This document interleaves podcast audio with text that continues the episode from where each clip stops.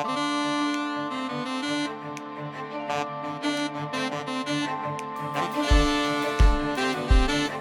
and welcome to the Kingdom of Earth podcast. My name is Abigail Kelly. I'm with Freya Marske. Hi, Freya. Hello. Lovely to be here. Yes, you are coming here all the way through the lines, the electrons, the uh, some miracle of modern science that makes it so I can talk to you as you sit in Australia right now, and I'm in yes. San Francisco. Uh, across the ocean. Yes, across the across the great blue. Um, I don't. Okay, I have some things uh, right off the bat. Freya. Okay, so Freya wrote some absolute gangbuster books. I, okay, Freya, hold on.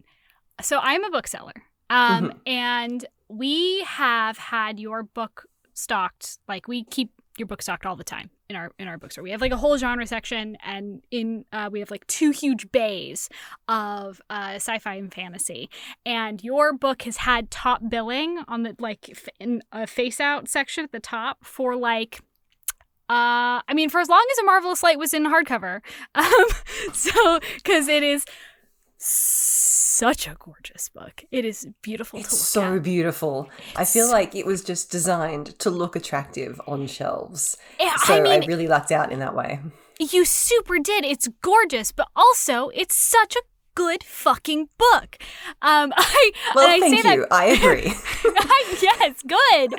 Because I, uh, I was talking to my fellow booksellers about about it, and they were like, they're like, oh yeah, well, you know, what's she written? That name sounds really familiar. And I was like, that book, that book that's right there. Do the you one. see that one, one that we have? Uh, and and they were like, oh my God, I please tell her that, please tell her that I loved her book. And I was like, okay, I'll, you know, I'll convey the message. And then my friend stopped and went, no, don't tell her as a bookseller I loved her book. Tell her as a person, as a reader, as a human being, I loved her book.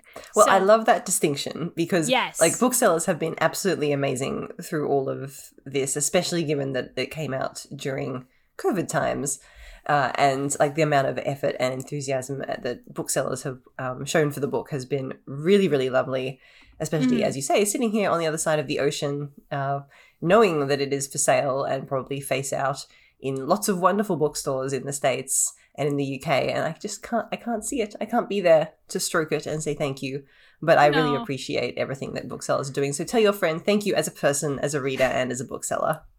Yeah, I think, you know, it's it's funny that the distinction has to be made because I do think that, um, I don't know, there's a there's a weird thought that we, like, get paid for our good opinion or something, which is absolutely not the case. Um, I wish we got paid for our good opinion. That'd be great. Um, but I think that uh, there's a kind of inherent, like, what we think will s- – this, this idea that we we might have our views – tinged by what we think will sell, right? Um, and so I do think it was like really sweet of her to just be like, no, I want to make sure she knows that it's not about the sales. It's about that I just loved her book.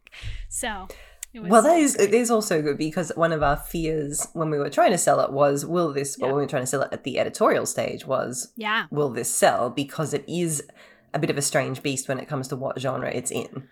I actually, so that is, okay, we are going to get to that because that was one of my main questions I had for you. Um, but so everybody knows the first book in this series um, is called A Marvellous Light. It is, like I said, a fucking fantastic book. It is so, so good. Um, it's set in Edwardian England. It's got magic. It's got some just absolute gangbusters heroes um, who are just so fun and so... How like how would you? They are they are a kind of. I mean, you can work. talk about you can talk about them in their archetypes. In yeah. that it is a jock librarian romance. Like yes. it, at its heart, there's a jock and a nerd, yeah. and both of them think of each other as oh they're just a jock or oh look a nerd, and then the romance has to develop from there, which is a very fun archetype to play around with. Then obviously you want to build interesting and sympathetic, or just prickly and interesting people on top of that. I think it's really important to note that this is taking place in the milieu of a magical secret bureaucracy, like because yes. that's very important.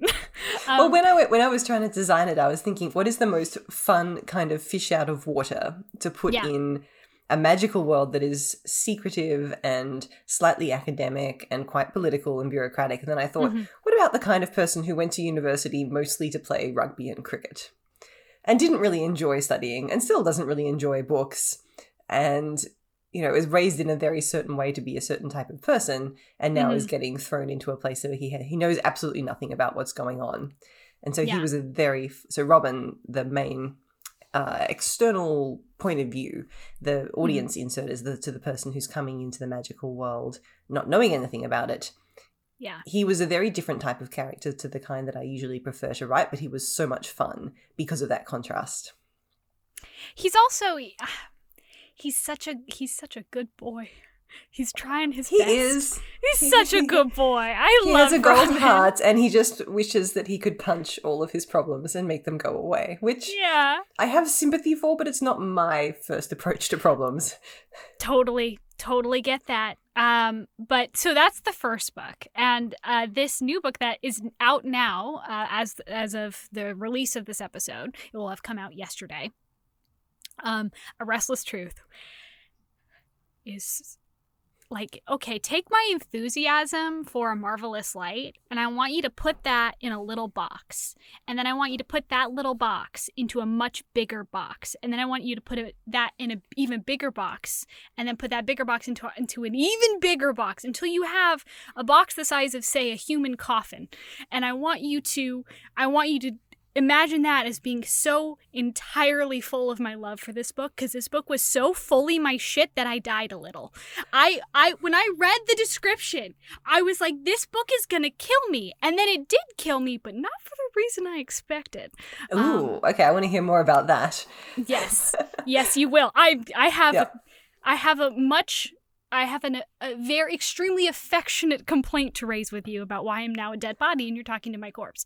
Okay, um, okay. Well, I mean, again, that was a a little bit of a, a gamble slash risk, and I was a little bit nervous about A Restless Truth because it is quite a different type of book to A Marvellous yes. Light. Like, on the one hand, yes. it's the same world, it's the same plot, there are some of the same characters, we are moving through the same kind of queer historical romance with magic, but...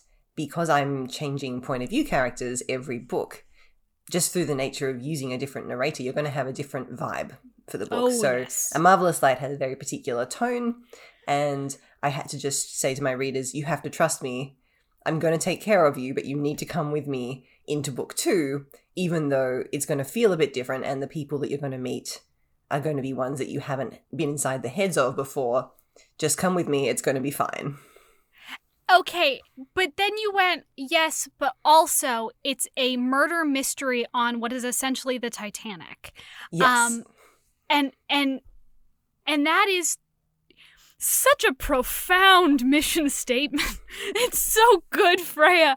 I like because I, I picked it up and I read like the first like few lines of the synopsis and I was like, sapphic, great. Love the first one, great. I trust Freya, she's gonna take me there. This sounds amazing. This is my shit. Magic everywhere, secrets, cool, like magical systems. I'm here for it. History, awesome. I love it. And then I saw the thing about the boat and I was like, oh my god, it happens on a boat. Well, look, I had to do something for the part of my soul that is just very into the movie Titanic. And I think there are a lot of us out there, probably a lot of people my yeah. age, who just watched Titanic a lot. And, you know, it was one of those pure romances that I think you don't actually see a great deal of in blockbuster cinema. No, you know, there are some rom-coms that are quite big, uh, but at the time... You know, it was this big historical epic, but the romance was played so straight and it's got tropes mm-hmm. and it's just, it was taken seriously and it was played beautifully. And I think for those of us who were always going to be into romance on one level, something about that story really captured me. And I think mostly it is the setting. Like if you're looking for somewhere to set any kind of story, just the trappings of the Titanic and the big ocean liners at that time are sort of hard to move past when it comes to a very recognizable aesthetic. Well, it's like it's either that or like a train, right? Like it's going to mm. be like the, you know, Oriental Express or something like that. Yeah, and then you can just layer on the fact that it's basically a locked room, but yes. it's a really big locked room. Mm-hmm. So it's many, many, many, many, many rooms, including some that have engines and storage and weird shit that you can get away with because some of the stuff that was happening on ocean liners at the time was indeed very weird. Uh, so and rich people were doing weird shit constantly. Rich people were doing real shit. And I just looked at it and thought, well, I can I can put anything I want on this boat. If I want a menagerie, I can have a menagerie. If I want there to be a floating bagpipes band, I can do that. Absolutely. You can create almost any kind of person and give them a role on this ship. And to write a murder mystery, that's very enticing, to be able to play in that kind of environment. And have it be self-contained, right? Like, mm. whereas if it's if you're doing a murder mystery that takes place in, like, a whole city, things can get, I think, very tangled very fast because, it, particularly in this case where there are no clues, there's there's nothing. We open up with the with the murder, and it's like, like it's a it's a magical murder. Spoilers, I, I probably guessed this, but I, there's. No one saw it. They know why this person was murdered. They know the murderer must be on the ship. They know how. But other than that, it could be anyone. And the thing that they're looking for could be anything. They have no idea. There's nothing to go on. Now, imagine if you set that in a city. Like, there would be no chance. You you, you absolutely would not be able to solve that. Yeah, well, I mean, A Marvellous Light in, in its way is also a murder mystery. Yes. Uh But it's a slower book because the main characters don't know that it's a murder mystery. Uh, yeah. They think it's just a disappearance, and they don't know the why yet. So book mm-hmm. one, Marvellous Light, is all about setting up the why. And along the way, they do, to a certain extent, solve a murder mystery. Uh, whereas book two, I wanted to be a lot faster paced. So you do know the why going in. Yeah. Uh, and at least the first half of the book is a very rapid attempt to do one of those really classic murder mysteries, which was a lot of fun. It it felt so fun. It felt like such a classic cozy murder. Like, it was so, so good. I and it's funny that you brought up the Titanic, actually, because as I was reading it, I kept getting these tiny little, like, I felt like you were winking just like a little bit, um, particularly when... Um, She goes down to the menagerie for the first time, and they're in the cargo hold, which she has basically had to trick her way into getting down there. Um, Maud, that's, that's, I should say. That's Maud's modus operandi. Yes. Is basically, how can I trick my way into this situation? How can I smile my way into this? Because everyone yes. thinks I'm harmless and stupid. Um, and... I fucking loved Maud. I I want to protect Maud with everything in me. I want to cradle her in my hands. I love her so much. Um, but she's fantastic, and she's very smart, and she's very capable. Um, but I felt like you were winking at the readers when you you mentioned the classic cars that are in the cargo hold, and I was like, mm, mm, Freya, mm-hmm. mm-hmm. Okay. Well, I mean, it's the, it's a very Chekhov's gun situation. You can't mention the car and then not use it again later on in the book. No, no. Um, so uh, A Restless Truth has two absolutely fantastic characters. Well, it has a huge cast of fantastic characters. Oh, Everybody yes. you meet is amazing. Yes. Um, I, I loved every little kind of like... spin-off route, because basically they have, like I said, they have no idea who killed um the this person at the beginning, so they're kind of just shooting blind and going to anyone who even might be slightly suspicious or have any connection at all possibly to this big conspiracy, and being like, hey, was it you? Um more or less. I mean, that that's how these murder mysteries work. Like, if you're in a small village and you don't know who did it, all you can do is start blundering around trying to uncover people's secrets in the hope that one of them will involve a motive. And obviously I didn't have time to do that because I was doing several other things in the book. But I do always love the idea that you just sort of poke around and uncover people's secrets that have nothing to do with this murder just because you're in the mood to uncover secrets. You essentially get little micro interviews with these side characters. Every time they talk to somebody, it's usually like a page or two, and then the stories kind of like interweave as they kind of intersect with each other. Um, but every single one of those little vignettes with these characters, you give such a like gorgeous little snapshot of their absolute just like, oh, this person is also super weird. Like, everyone's just super weird. Everyone has their issues. Everyone is doing some suspicious, sh- like absolute wild man shit on this boat of their own variety. Don't look in that person's bag. He's probably got porn. Like, please. Like, it's really weird. And a lot of it is like, very sweet. Uh, like, um, God, what is his name? Was it Lord Albert? Who is? Yes. Uh, yes, I loved him. I, yeah, I just I, that's what I love about books where you are allowed a slightly larger cast, and when you're writing a mystery, you are allowed a slightly larger cast, mm-hmm. in, and obviously in romances as well. Like part yeah. of the fun of romances is looking at people's workmates and family and friends, and making sure that each person feels like they're in the middle of their own story, and you're yes. just seeing in that one and a half pages a very superficial, tangential glance at someone who really does have all of their own shit going on. Yeah. And being able Their to do audition that, tape. Yeah, and being able to do that for for minor characters is part yeah. of the fun of writing, especially if you're playing with a large cast, because you can't give anybody mm-hmm. star billing. And I was obviously playing with two main characters and then setting up a couple of major secondary characters as well. Uh, so everybody else didn't have time to be fully explored, but I wanted to make sure they all felt real, even if they were also ridiculous. Oh, like they were so good. They were so good. I just imagine so many like big mustaches and tassels and smoking jackets and just bad perfume. It it like it was so evocative. It was so great. Um, but the main characters are Maud, who is going under somewhat of an assumed name, an assumed last name. Yes, um, she's going under an assumed last name, which was a little bit of an in joke, actually. Good. So, okay, a little bit of a tangent.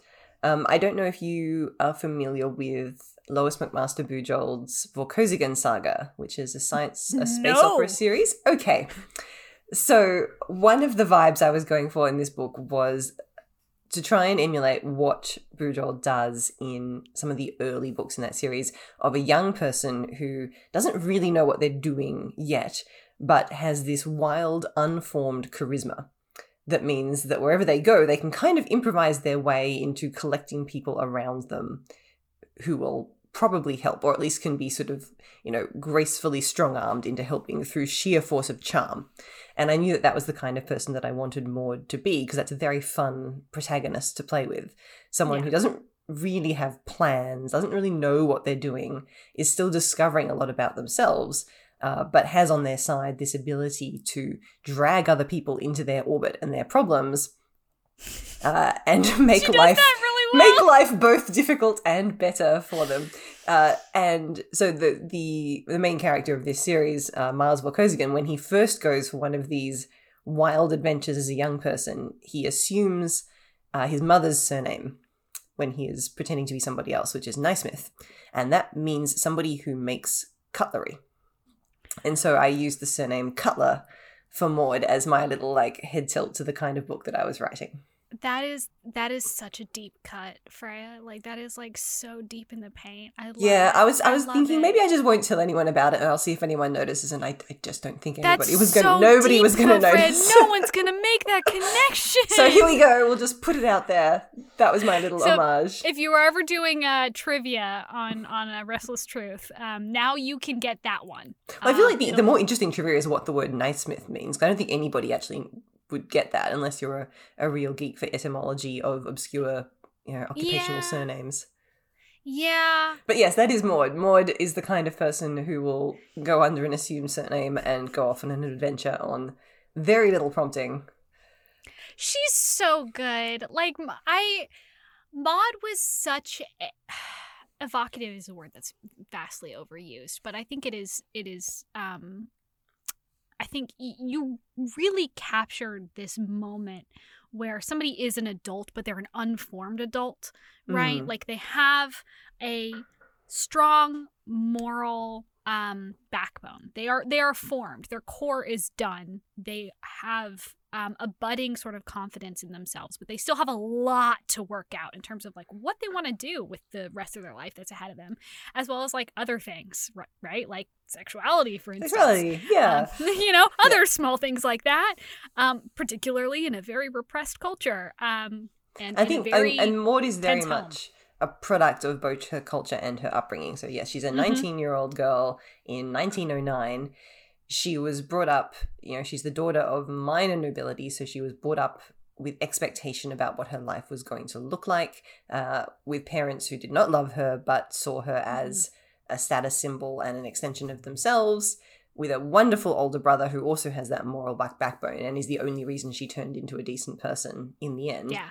And there's a line in the book where she's she sort of puts her finger on one of her key fears, which she's never really articulated to herself before, which is that she doesn't actually have a personality because she thinks she's just created herself in reaction to everything that her parents wanted her to be. She just turned around and said, no, I'm going to do the opposite of that. Uh, and she's always been somebody who has short-lived passions and moves from one thing to the next because she finds a lot of things interesting and a lot of causes worth her time. And you're right, it's that sort of cusp of adulthood, feeling like you should start to commit yourself to a path, but not knowing what that path is going to look like, you know, knowing that there are certain things expected of you in your station and as a woman, but knowing you don't want those and having started to decide what you want and not sure yet how willing you are to fight for it. There's like there's a lot of uncertainty in Maud, but at her core, she is a very strong, certain person who just needs to work out where she is and where she's going. She, she has this moment um, where she is thinking, she's, I forget exactly what it was, but she's recalling how she had wanted to run away like Violet ran away um, mm. and how she had had this discussion with Robin at one point in her life where, where, you know, I think it was like he was asking why she never did it or something like that. And she's like, because I would have immediately turned around to watch through the window to see what their reaction was. Um, yeah, and she would have had no plan beyond no. I'm doing this to make my parents angry. And she, she, I got this sense that Maud felt very, she feels very... maybe ashamed is the right word, but she's not proud of her lack of conviction. Um, like she's not proud of her. She feels like her brother always knows what to do and that he can just pick a path and he can follow it and do the thing. Mm. And that kind of instability in her conviction, I think, to me, read as the source of a lot of her uh, insecurities of like, she doesn't think she's very smart, which is like, yeah, she doesn't. On the one hand, she knows what kind of person she wants to be, but on the other hand, she doesn't trust her instincts because she exactly. thinks her instincts yeah. are bad. Um, she thinks that she is very like her mother, and she can see in herself this gift for charming people uh, and for making them do what she wants. And on the one hand, it's very useful if you're trying to conduct a secret murder investigation, yeah. but on the other hand, she associates that kind of like superficial charm and deception and being two-faced with her mother. Uh, yeah. Who she's trying desperately not to be like. And so part of her turbulence comes from the fact that she thinks she's one kind of person who has to every day choose to be a different kind of person. And we, yeah. I think, as the reader can sort of see that she's wrong, that at her heart she is an instinctually good person, but she doesn't see that. So she looks on being the kind of person she wants to be as an everyday hard work that she has to do. Yeah. And I think that's such a, I don't know, that's such a nineteen-year-old thing, right? Yeah, um, yeah. This idea of being like, am, is this really who I am? I think it is, but I don't know. Like nineteen like, is you... the age when you, you look at a fictional character in a book and go, that's who I want to be like. And you start making yes. deliberate choices yes. about who you want to be and like, how do I present myself to the world? You try on different types of people. You try on different approaches and moralities and and even personalities to a sense. And that's sort of what Maud is doing. She's trying to cohere herself into the right person. Exactly. Like she's she's she thinks that she has to, you know, hammer herself into a new shape every day when the reader knows, like, no, honey, that's just you. You're you're mm. good. Don't worry about it. You got to trust yourself a little bit. Um, but then again, she's nineteen. So, like, I get yeah. it. I wouldn't trust a nineteen-year-old either. And I wanted to um, I wanted to set her up very deliberately like that because it is the opposite to what Violet is doing. Exactly. Yes, that's what I was going to say. Because Violet is reckless in her confidence and her lack of, um, like she has conviction. She has too much conviction in that it is kind of s- scattershot.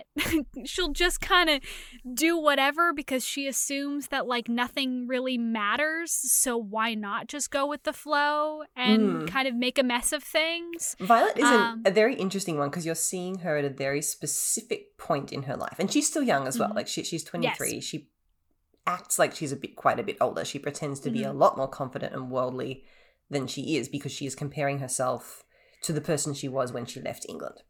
Uh, yeah. And uh, and a lot of her confidence and the way she acts is partly because she now sees herself as safe where she was not safe previously. Like she's like, mm-hmm. now I have money, I can do whatever the fuck I want. Because yes. previously it was an, an act of rebellion in the same way that Maud is, Maud's behavior is often an act of rebellion. But now it is an act of, I am secure. I have money. I can do anything and I can afford not to care what people think of me. Uh, having yes. come away from a life of insecurity when it comes to finances and safety. But so much of the way she behaves is an act because mm-hmm. she has been so used to finding the kind of person who can survive uh, in, in, in the situation she's been in. And now she's she enjoys being theatrical. She enjoys the kind of person that she can allow herself to be. She loves the freedom of being theatrical and scandalous and not caring. Uh, but at the core of it, she has a very similar fear to Maud's in that she doesn't know who she is really because she spent so much of her life pretending to be other people. But she, she doesn't acknowledge that. that. Yeah, she uses it as a shield, right? Like she uses this like audacious nature, this like laissez-faire, I don't give a fuck what you think of me. Like you think that I went and slept with that dude, uh, you know, that's chill. I don't care. Yeah, I have absolutely. money. Like she like, comes what are you across do to me? As fearless, and Maud is yeah. immediately attracted to her because she seems so fearless. Uh, but actually, most of what Violet is is a very careful shield built around a very substantial fear. Yes, Maud is considerably braver, I would say, than yes. Violet is. Um, Maud yeah, is... I, uh, well, when I was trying to conceptualize this romance in a way that t- makes it easier to talk about trope-wise, I sort of said it's a rake wallflower speedrun, and it is, but it's also a rake ingenue story where the characters are initially mistaken as to which of the characters they are. Yep. Yep. It okay, so now I'm going to tell you how you killed me. Because let's go. Freya, Freya. I love this book, Freya. I love everything about it. Your prose, top-notch. Your symbolism, gorgeous. The characters, incredible. This the feels dialogue, like you are driving snappy. me towards a pit. And I am, because Here you killed me and I want revenge. Um so I just You hurt me so bad. About fifteen percent of the way in, they have had dinner. Maud has snuck into Lord Hawthorne's room, and some things happen that caused me to throw my phone across my room because I had a visceral reaction to the secondhand embarrassment that I couldn't, I can't. It hurt me so bad, Freya. Like, well, so, mm, I mean, mm. as meet cutes go. No, a- no, it is, it is unacceptable. This was because I just listen. I love Violet. I love how Violet's just like, oh well, you know what. On the other hand, on the other hand. You had to do me so dirty that way. I, I feel we to, should I... be a little bit more explicit for the listeners. So yeah, yeah, yeah. What we are referring to is, well, I think of as the true meet cute of the book. It so they really do actually, is. Maud it and Violet really do is. actually meet at dinner, but it's a very superficial, oh, you know, you seem nice. Oh, you're very exciting, you know. Yeah. You, you know, it's, it's a meet, but it's not a meet cute. The meet cute comes when Maud gets stuck in a cabin at a time when Violet is being fingered by somebody else. And Maud has to burst in and stop things from going any further. She doesn't... She didn't have to. She could have waited it out. She could have hid in the closet. She could have ducked underneath the bed. It would have been embarrassing. No, it, there was nowhere to hide. I was very clear um, about that. You were the architect of this universe, Freya. There could have been... I mean, I just I just feel that there is something wonderful about your first proper introduction to the love of your life being when somebody else has his fingers up them. Like, yeah, come on.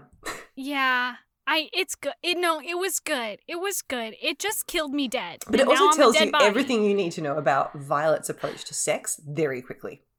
Yes. Yes, and also Maud's experience with things. Yeah, exactly. And because not- so much of the romance is built on sexuality and sex lessons and who has experience and who doesn't have experience and how do you think about sex and how the way you think about sex changes. Yeah. I wanted that scene to set up, exactly as you say, Maud's experience or lack thereof and attitude to sex, and Violet's very yes. fast. And it also it has, that. you know, Lord Hawthorne being Lord Hawthorne. Lord Hawthorne being the absolute bi icon. We love him. He's great. He's traumatized. He's awful. I love him very much. Um, it hurt, still hurt me. I mean, you are a romance reader, so of course you love Lord Hawthorne.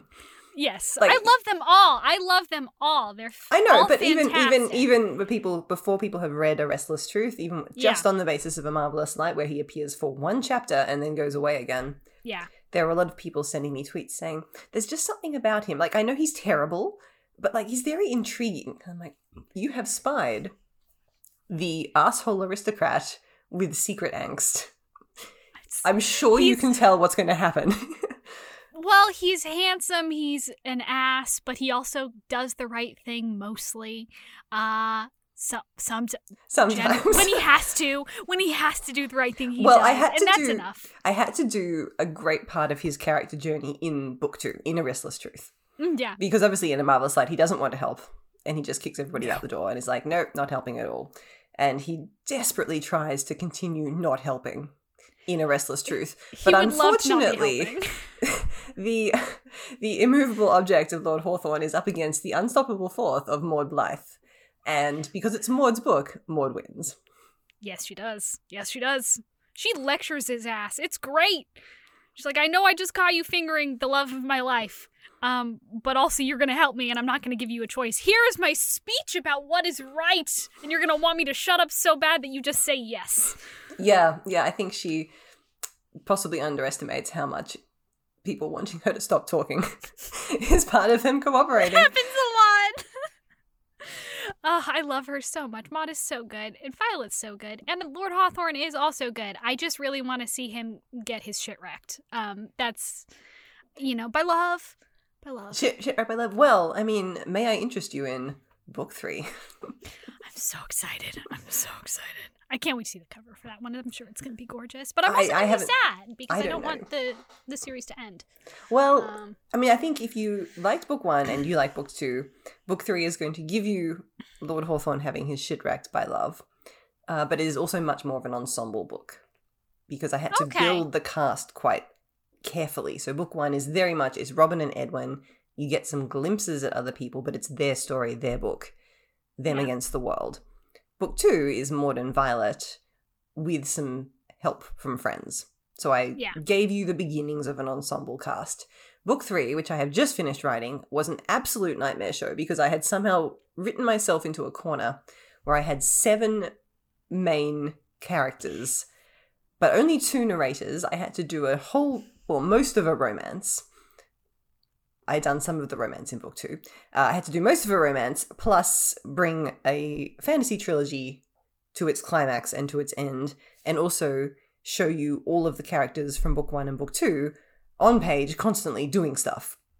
So it was yep. a bit exhausting, but I think I think it worked out.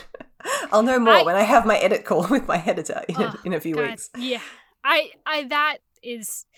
Balancing that many characters who, it's one thing when like the audience doesn't really know all the characters in the ensemble cast, right? If you're just introducing them right off the bat in a in an ensemble, right? It's, I think you can get away with a lot more. Whereas like if the readers already love all of those characters and they know what their story is and they're already like committed to seeing more of them on the page, it's like you really can't shortchange anybody. Every single appearance needs to be like not an afterthought. It needs to be top notch. So um, mm, I think, and look, obviously romance authors do this very well where they write series of romances yeah. that are building on story and bringing in people who are yet to have their love story, people who have already had their love story.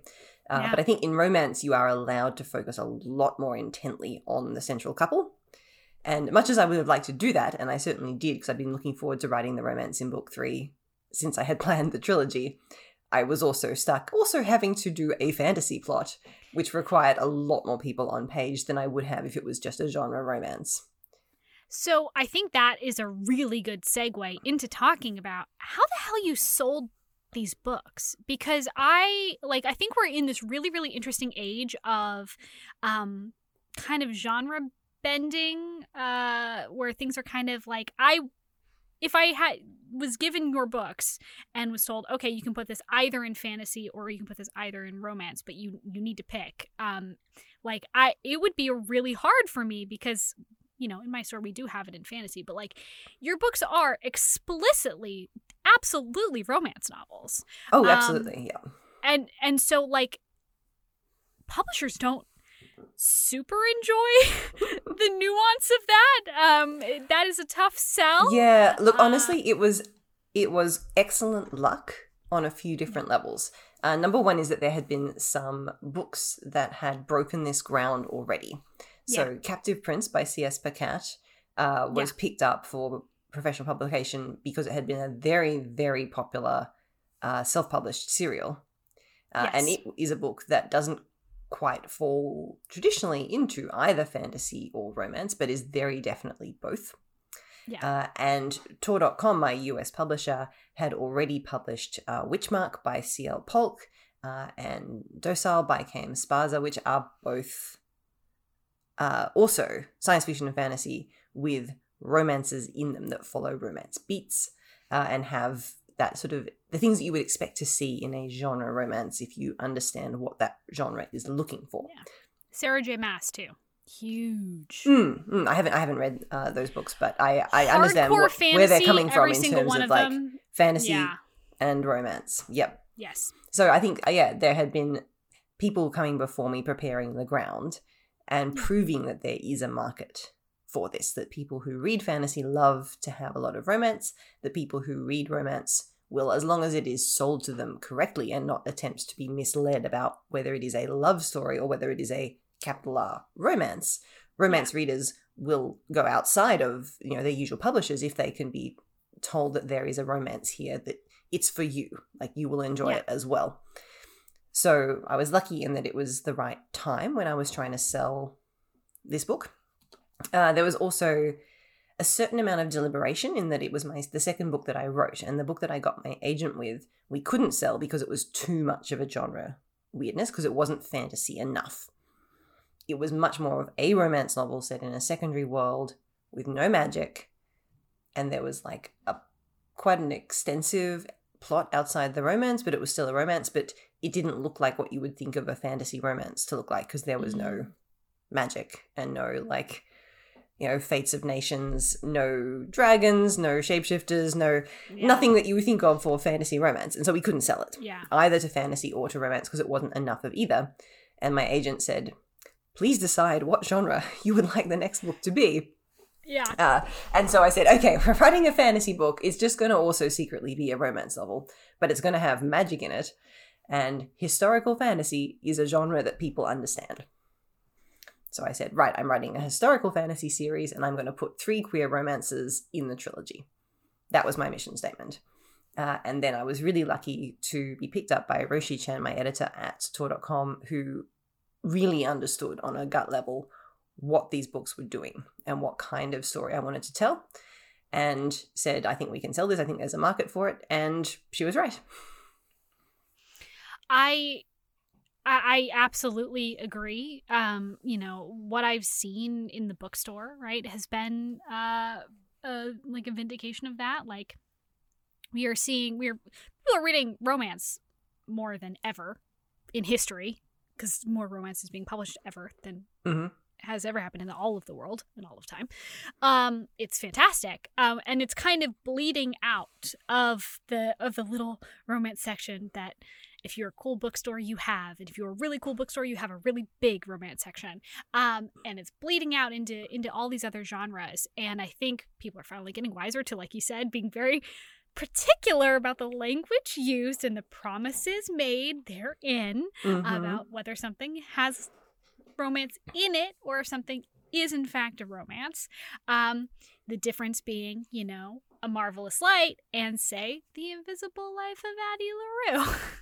You know? Yeah, and I think as long as people understand yeah. what they're saying when they are talking about something, like you can say this is a romantic book or it has a, a really great love story in it, and that's fine. But because the publishing industry as a whole, and I think the arts world as a whole, has consistently underestimated romance and never really bothered mm-hmm. to quite understand it as a genre that has, you know, its own subculture, its own expectations, and its own, you know, thriving set of extremely smart people who read it, there is this thought that, oh, well, I know what a romance is, when actually they don't know what a romance is.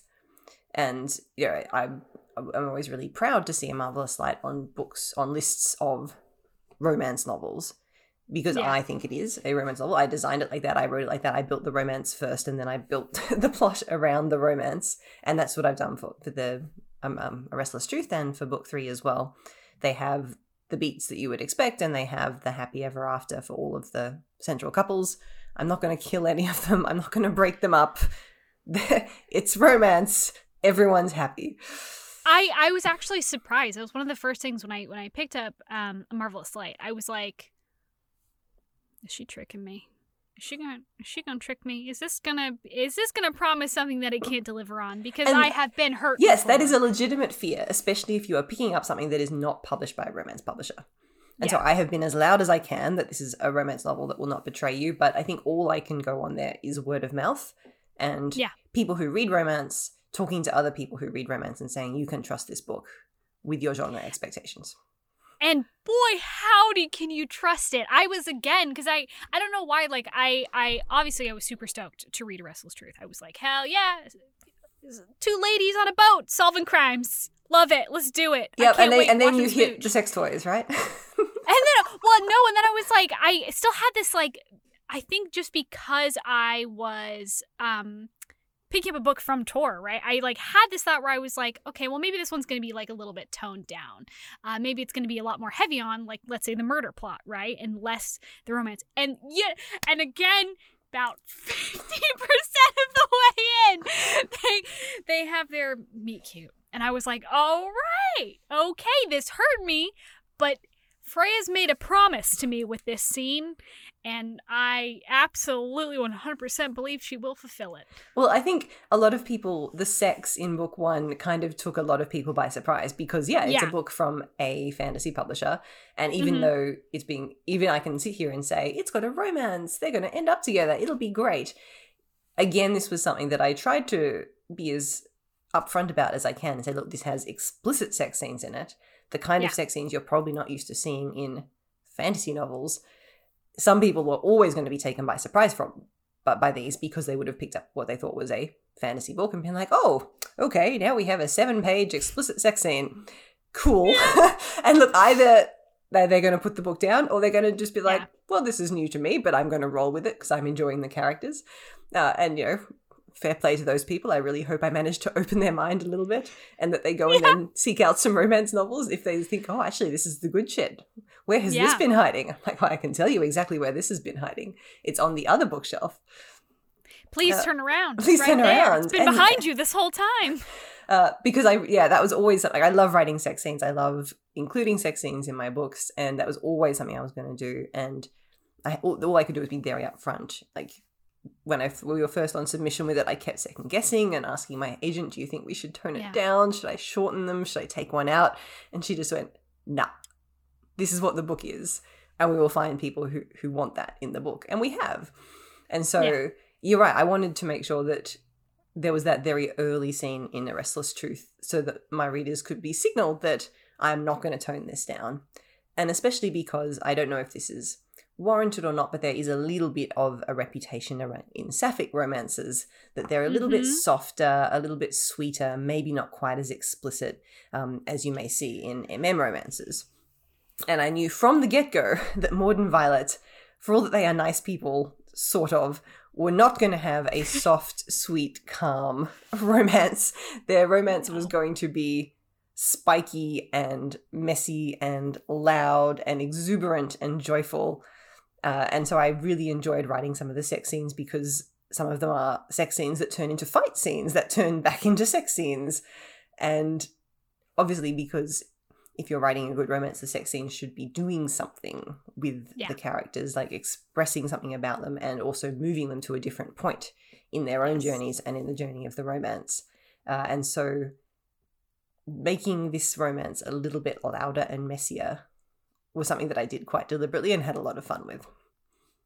Yeah, I, I, it was, you are so good with character work. And I and I say that, like, I think that if you are somebody who doesn't read a lot of romance, which I have a weird amount of people listening to this podcast who don't read a lot of romance. It's very strange. Um, but uh, you should if you don't. Um, if that wasn't Obviously. clear by the entire ethos of this podcast. Um, and romance is character driven. It just is. It's about two people falling in love, and you have to care about those two people, and you have to care about the fact that they fall in love. Um, erotica is, I mean, two meat sacks slapping together, if you, or more, or multiple meat sacks. And that's about, you can do whatever you want in between, around, inside, outside. That's great. Um, it does. You don't have to care about the characters. The characters don't even have to care about each other. That's cool. In fiction, in general, um, you also don't necessarily have to care about the characters. The characters can just be symbols, right? They can just be representations of the human experience or something equally boring. Um, but in romance, you have to care. And I think that that is something so rich that you are bringing to, to this historical fantasy setting. You are bringing to this entire genre, right? Like this idea of, yes, there's this bombastic plot. Yes, they're on what is essentially the Titanic. Yes, somebody got gacked in the first chapter. That sucks. Bummer. Um, but more than that, the entire plot is about these two women finding each other. Yeah. The, um, on the basic, basic level, the plot of this trilogy exists to give six people something to do while they're falling in love. Yes. Which is probably not what a fantasy reader wants to hear, but, like, I promise I put a lot of effort into what they're doing. But it's but everything they're doing is so cool. Like, it's so cool. Cannot stress that enough. It's so dope. Yeah, but but in essence, that is what it is, because yeah. it was designed on the structure of a fantasy of a sorry, it was designed on the backbone of a historical romance series, which is, yeah, there's some shit going on, but, like, look at these people falling in love. That's Here's why we're what you here. Really care about. Yeah. Yeah. And I, I think you did that beautifully. And you made, you have this really incredible ability to make everyone feel at least a little vulnerable every single time they are on the page, um, which is, like, not easy to do. Like, you somehow managed to make Lord Hawthorne, who in pretty much every single scene he's in is a jackass. Oh, yeah. Every time he's on the page, you get a little tiny peek at just a hint of of something going on under there. Um, and not just like, oh, he's got a dark past. No, no. What's in his pants? You know, or something, right? Like, mm. no, it's it's more than that. Because, you know, in romance novels, that can happen too. When it's like, oh, here, let me shove a hot guy in front of the camera. Do you want him next? Take him. And that's all you need to do. Um, I felt like you, every time you put a side character in, every time you put a, a character who, you know, is going to have a bigger role to play, didn't matter. Um, even the characters who only had, like, a line, it felt like you treated them as remarkably human, um, which is something that gets very lost in these really big, you know, super cool Technicolor uh, fantasy plots, right? Um, It's like you could very easily have just cared about Maud and Violet, and you didn't. Um, and I think that is, like, a skill that absolutely cannot be, you know, underpraised. Mm. And part of that, like, I think it comes out a lot more in A Restless Truth is because Maud is the kind of person who cares about people. Yes. And and notices people. Like, she notices mm-hmm. a lot of things. Edwin notices people in self-defense. Mm-hmm. Robin notices people because he has, in a similar way to Maud, has kind of absorbed a little bit of their parents' social skill.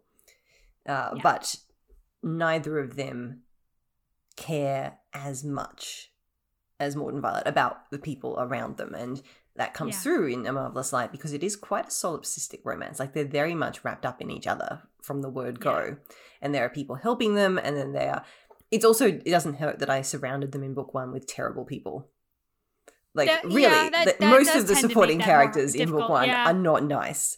You can tell that they are real people because they are horrible in recognizable ways. Book two, I was less interested in doing that. I wanted them to be surrounded by people who were not actually bad or unpleasant for the most part. Just people. Just weirdos. Yeah. Yeah, just some yeah. weirdos. And then at the same time, I was carefully layering in Act One of Book Three, uh, because I realized that I couldn't actually do the entire romance of Book Three on page in Book Three because there was too much shit going on. I had to do yeah. too much else. I could not throw these people together for the first time in the first chapter, so I had to do the first beats of an enemies to lovers romance at the same time as Maud and Violet's romance seen from an external perspective, which again was a lot of fun. And I had, and keeping that balance was something I had to do a yeah. lot of in edits. I had to keep stripping back how much attention Maud and Violet were paying to other people, because I had some comments from a very, very smart and uh, one of my beta readers was like, you need to stop talking about the boys. Like, I, it's not their book yet. Just calm down. And I was like, I know, I know. I'm just trying to. Maud and Violet I'm would not be to... paying this much attention. Oh, Maud gives. N- I mean, Maud, for all that she notices things about people, one of her things is that she will never notice what a man looks like because she is a baby lesbian. No, and she gives, yep. doesn't mm-hmm. care. Oh, he's tall. That's it. You know, he's and got she'll a weird and she'll notice mustache. She'll notice social it. class markers because everybody yeah. did. But she has no opinions on what Lord Hawthorne looks like. She has no opinions on what any of the men look like. Whereas Violet, in her narration, she will notice and she will comment. Uh, yeah. So I had to sort of drag them back from noticing shit that was going on and just had to feed it to the reader sideways through dialogue. So that when we hit the ground in book three, you already know who these people are. You know what they think of each other. And I can just go from there. You know, that reminds me of, like, the greatest feat of, uh, like, romance setup that I have to this day read was in uh, Nalini Singh's Psy-Changeling series. Um, it took, like, seven books to build up and to make it okay to have a relationship between these two characters. Um, and because... initially when they meet, one of them is a grown-ass man, one of them is fifteen years old, and it's like you you as a reader, I, I still can't believe she managed it, because it that is so I in any other in any other hands I would have been like, this it's intolerable, I cannot possibly, even knowing that it's going to be years down the road when they get together, I can't deal with that that that is too gross. Um, the amount of, like, weightlifting that Nalini Singh did in every other book, like every single book had dedicated sections to understanding these two people and understanding the social positions they're in and understanding how this could possibly work and setting up the conflicts. It was like they had their own mini books in every single book, and you didn't notice it was happening until, like, the book before, when it got really heavy. Um, I was like, I to this day, I'm like, how did you, what trickery did you, did you use? What sorcery? Yeah, see, I'm complaining about managing this in three books. I have no idea how people who, like Nalini Singh, who do those long-running, multi-character, multi-pairing series do it. I assume witchcraft. Uh, I yeah, have nothing uh, yeah. but respect for it, because I do not think I could do it. yeah, it's, I, I am in all, she's also just... in one of the greatest writers. I she just recently was featured, I think. Um, I'm blanking on the publication, but they were talking about how her books are a beautiful example of how um, it solved the protagonist problem in most, like, fantasy and sci-fi, which is, like, where one person gets to save the world, and her books are all about how community is built and how that community is what saves the world. Oh, just... ah. Oh. Yeah, and like I, I, and I love, I love that. I love everything where you have a, a romance that builds a family. Yes, you know? And so that was that something that I do very deliberately in this trilogy, and that I was doing very deliberately, especially in book three, was this idea of, now that we have all these pieces on the board, and they have, you know, varying ways of intimacy and varying amounts that they know each other, how do I pull them together into a family? I. That's something I really did love right off the bat about Restless Truth was Maud, how she so clearly had, like, she's literally taking notes for Edwin. like, she's like, like, she's thinking of him. Like, he is one hundred percent in her life. Like, he is her other brother. He, she, they are family, not a question. Um, yeah, and there is a reason just, that this really is sweet. The central book, because Maud is the emotional linchpin. Like, she is the... Yeah. gravity-producing body at the center of this found family. And she is somebody who deserved to be born into a huge family with like siblings and cousins and loving parents, uh, because she would have thrived. And she has always, always unconsciously been seeking that kind of family. Uh, and yeah. what you see in A Restless Truth is the beginning of the swirl of gravity around Maud that will yeah. produce this family in book three. These people who can tolerate her dimples uh, long yeah. enough to, you know. Yeah, because, like, I mean, Edwin had to come in via Robin. Like, if Edwin yeah. and Maud had met, it would not have worked. Like, no. they wouldn't have been drawn together in the same way because Edwin needed Robin to attach himself to yeah. uh, and be drawn in sideways, basically. Yeah. Yeah, I... I... There, there are so many wonderful themes in, in your books, and I do think that they fit together beautifully. I can't wait to read book three because I think that the you were just going to weave this tapestry uh, together so well. The sex in um, book three is it, it is it is. Uh, I have been. I'm again leaning hard on everybody trusting me and being like, "Are we ready? Okay, we're going to just take a little step up from what we were doing in the first two books. Let's go." Incredible! You're like, listen, I know we're shutting the door, but before we do that, I'm going to set a firecracker off in this room Abs- real fast, exactly. okay? That's it. Uh, so even if you never see these people again, I have given you enough of what they do in the bedroom that you can just, you can just have a ball. Imagine, I'm fanfic s- writers, go forth. It's incredible. I I love this. I love the idea of you burning the house down as you walk out of it, Freya. That's really beautiful.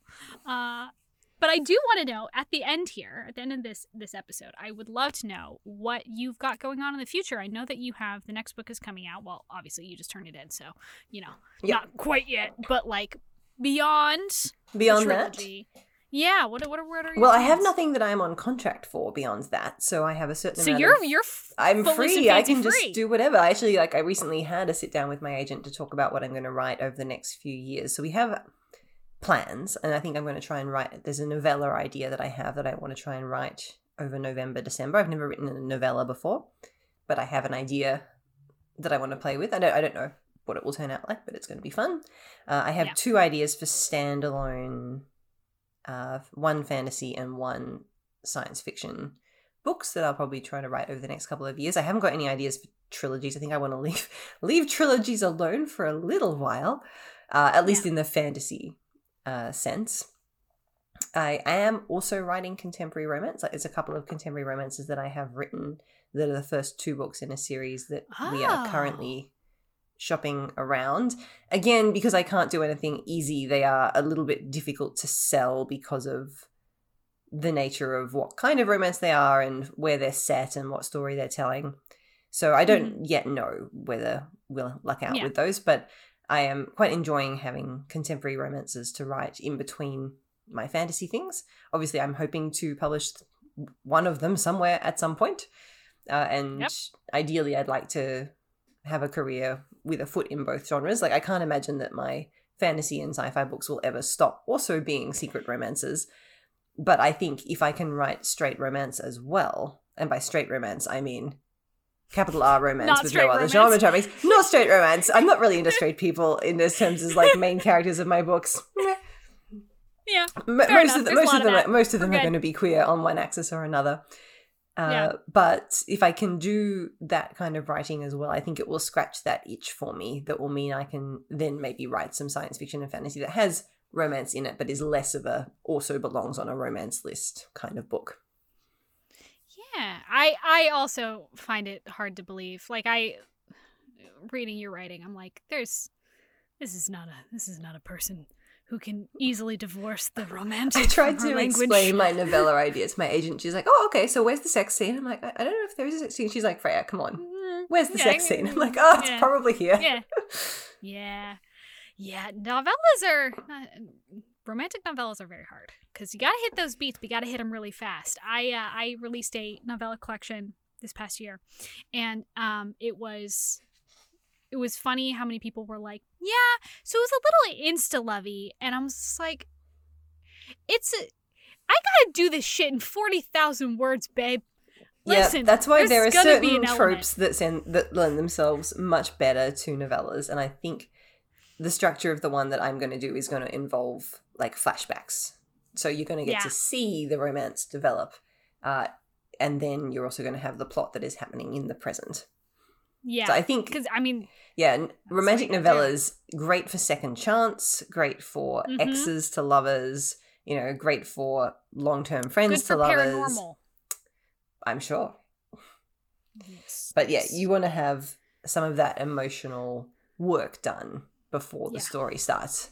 I think if you try and, like, I'm sure people can do it, and I'm sure there are people out there with the skill to do it convincingly, but especially given that you are working towards an H E A or a, at least a, a happily for now, I think if you have the meat for the first time and then you're trying to get everything done in forty thousand words, like that, that's just a magic trick. I don't know who can do it's, it. I'm sure there are people out there who can.